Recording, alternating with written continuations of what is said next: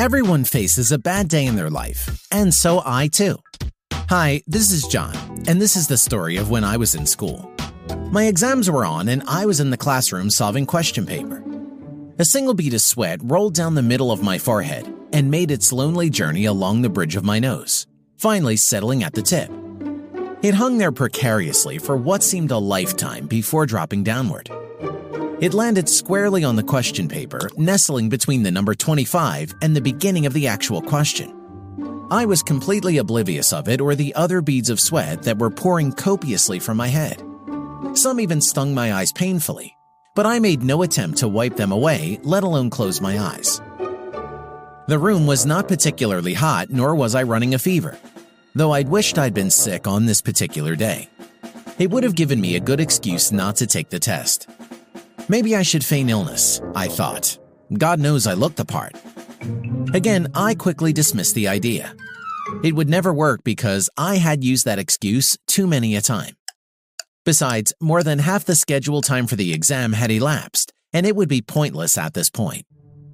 I looked down again at my empty answer sheet, and the severity of the present situation really sunk in. My sweat poured down my head as a mild panic attack set in. I silently cursed myself for not studying the previous night.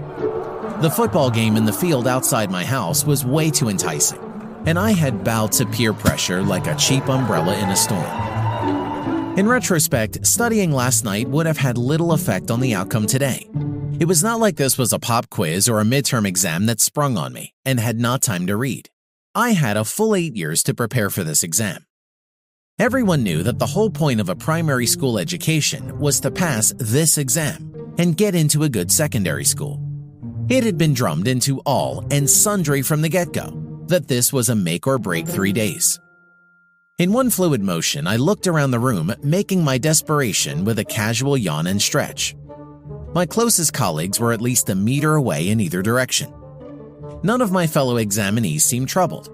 They all had their eyes fixed squarely on their question papers, concentrating like their lives literally depended on it, before turning their attention to the answer sheet and shading away. I had never felt more alone in my whole life. A break in this almost choreographed dance of read then write caught my eye. I noticed that Vera, the girl to my immediate left, was not reading her question paper. Instead, she was surreptitiously lifting her school dress and reading off her thigh. I should have been outraged, but instead, I myself for not thinking of that. I looked up at her, totally impressed, then down at my shorts, and mentally pictured myself writing down information I would have needed in the exam room. Again, I cursed myself almost audibly this time. On the other hand, I could not imagine what would happen if I was caught cheating.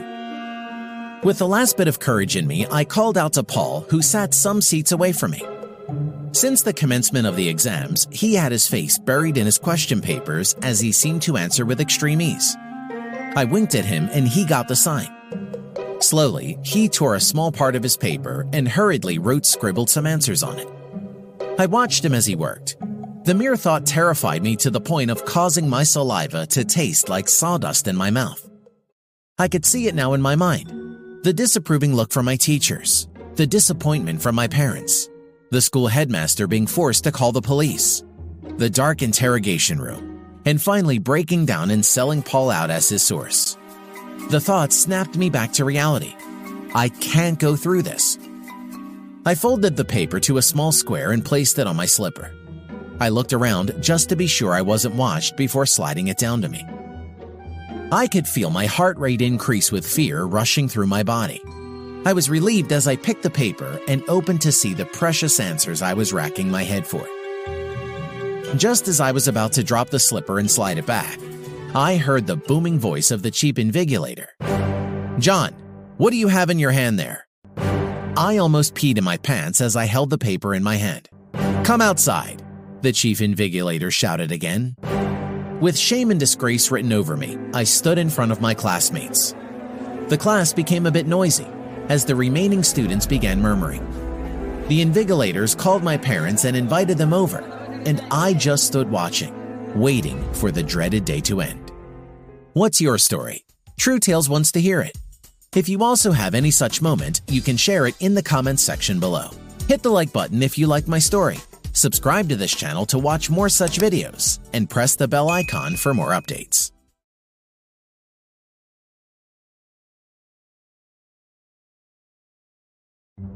Hi, I'm Jade, and I want to tell you a story about how my pregnancy saved my marriage. Two days after filing for divorce from my husband, who was a mama's boy, my so called mother in law advised, You could have a break. Maybe get some lunch together, she said. I didn't want to spend any time with my husband. He hadn't been served with divorce papers yet, and he didn't know it was coming. But just for the sake of my mother in law, I agreed. At a local Mexican restaurant, we both sat silently. I kept shoveling chips in my mouth and trying to watch the TV on the back wall. He asked me questions about many topics, but none of it mattered because I was already gone. We had ordered fried wings, and when the food arrived, I felt like puking. The smell of the food was not tolerable. I felt like I must be pregnant. I thought, oh no. When my husband was watching TV in the living room later, I took a pregnancy test and hid in the bathroom with it. I set a timer for three minutes.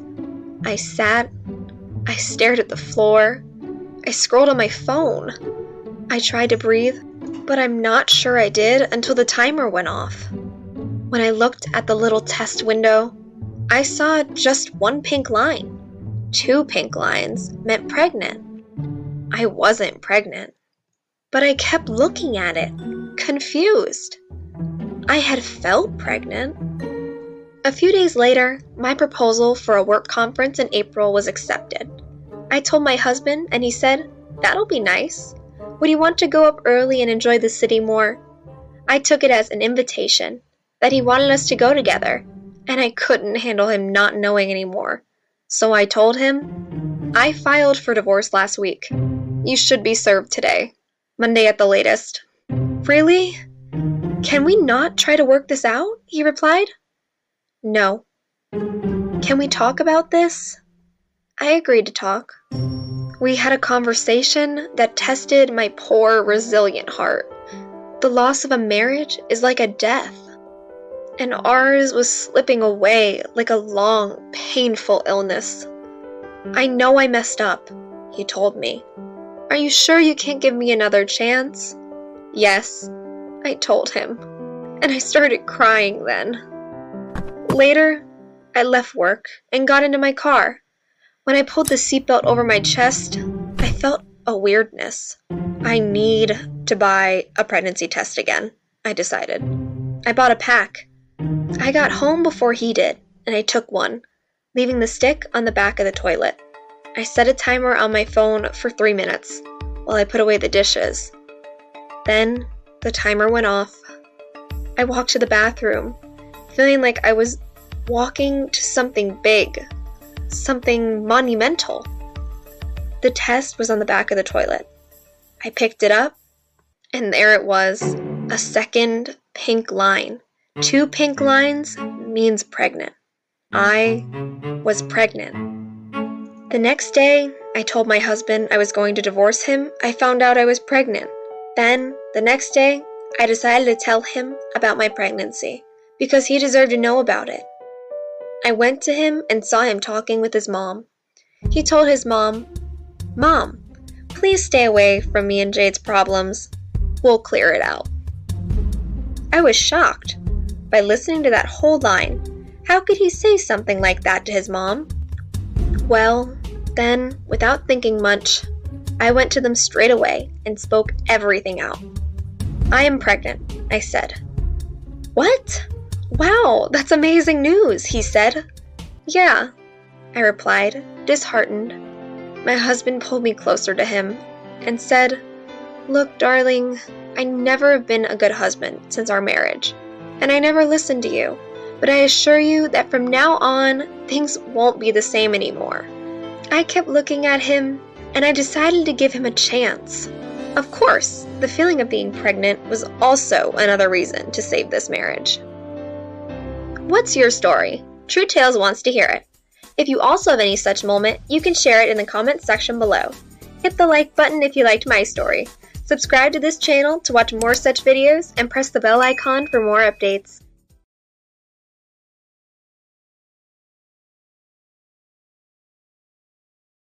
Hi there, my name is Bonnie, and this is the story of when I was growing up. At the age of 10, I had a dream about my grandmother passing away. The next morning, I woke up crying, and my whole family told me it was just because I was so close to her. And about a week later, we were dropping my little brother off at her apartment for her to watch. And as we were pulling away in the car, from the back window, I could see her blow me a kiss goodbye. That was it. Everything was happening as it did in my dream. I couldn't speak for the rest of the day. Next morning, my brother called us and told to my mom that my grandmother is in the hospital. I somewhere felt that I already know what is happening and what is going to happen. The next day, when my mom was going to the hospital to see her, I told her that my grandmother's eyes would be open and to say goodbye for me and give her a kiss. That this would be the last time you'll get to see her. Tonight, she's going to pass away. My mother scolded me and rushed to the hospital. So that evening, the phone rang and it was the hospital. I got a cold feeling go through me and goosebumps on my arm. Sure enough, my grandmother had passed. My whole family was in shock about how I could know such things would happen. A few years later, when I was 13, while sitting on the couch in my living room with my great aunt that lived with us, this strange phenomenon happened to me again. I started to see in the backyard sparks flying everywhere. And when I looked to the right side of the yard where the woodshed was, it was heavily covered in sparks. I told my aunt, and she said she didn't see anything and that it was my imagination. The very next day, my little brother was outside and playing with his friend with matches in the woodshed. The whole thing went up in flames, and my dad burned his arm while rescuing both of them. The strangest and oddest thing happened. My grandfather came home at the end of the day and brought us home fire truck cookies. So, through the years growing up, whenever I think I have any type of strange feelings or visions of things, I don't tell anyone, so that they don't think I'm weird. What's your story? True Tales wants to hear it. If you also have any such moment, you can share it in the comments section below. Hit the like button if you liked my story. Subscribe to this channel to watch more such videos, and press the bell icon for more updates.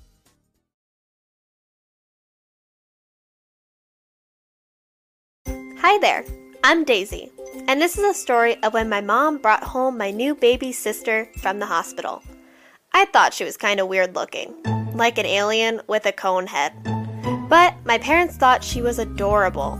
They were constantly giving her loads of attention, smiling at her and giving her all types of little things to play with, and trying to make her giggle.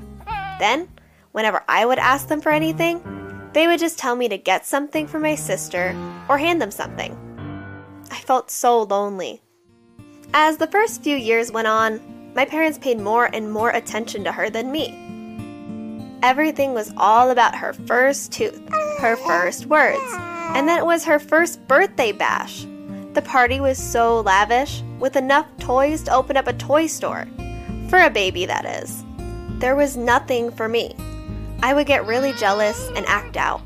I would make my sister cry and get sent to my room. Pretty much, the next few years were more of the same and I just blended into the background. One summer day, that all changed. I was riding my bike and I hit a patch of rocks and skid out. I took a really bad fall and broke my leg. My little sister cried so bad for me. She was so sweet. She was always taking care of me. Bringing me things, she'd call me to play games with her. She shared her peanut butter and jelly sandwich with me. That is huge. She usually will never share that sandwich with anyone. From that time on, my sister and I became really good buddies. I didn't feel so lonely anymore, and she seemed a lot happier. She told me that she was always wishing that I would pay attention to her and play with her. That was something I never even thought about before. So, everything growing up worked out in the end. By the end of that summer, just around the time my cast was coming off my leg, my sister and I had a new baby brother. And then I realized everything was all about the new baby, and all the attention went to him. I guess that's the way it is with parents when a new baby comes along. Now, being older, I realize the reason isn't that they love them more than me, it's because the baby needs them more. What's your story? True Tales wants to hear it. If you also have any such moment, you can share it in the comment section below. Hit the like button if you like my story. Subscribe to this channel to watch more such videos and press the bell icon for more updates.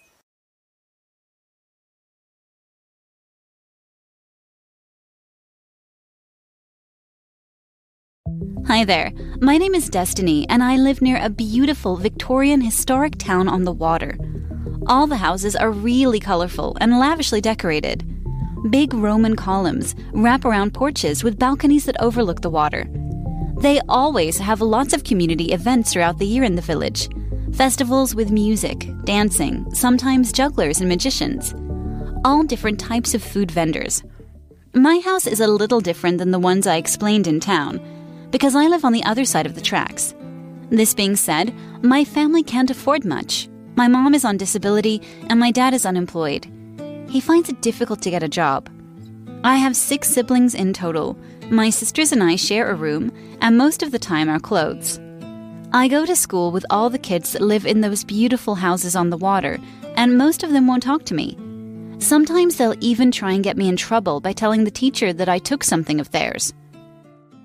One time, they put one of their phones in my book bag when I wasn't looking, and the principal called me down to his office. He asked me to empty my bag in front of him. Before doing so, I assured him I didn't take anything.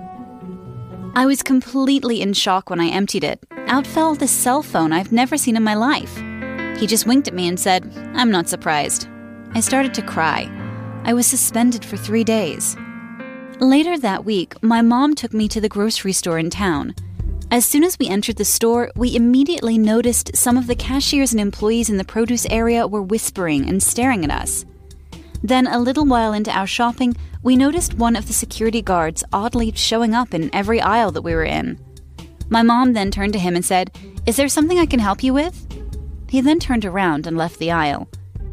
When we got home, I told my mom that the way they made us feel in the store is exactly what they do to me and my siblings in school. At the end of the school year, my dad finally got a job offer. It was in another state, and the salary was going to be enough that we would be able to buy our own house. And he said we'll even get to have our rooms finally. Maybe this time we will be in a place where the kids and people are friendlier and not so judgmental. What's your story? True Tales wants to hear it. If you also have any such moment, you can share it in the comment section below. Hit the like button if you liked my story. Subscribe to this channel to watch more of such videos and press the bell icon for more updates.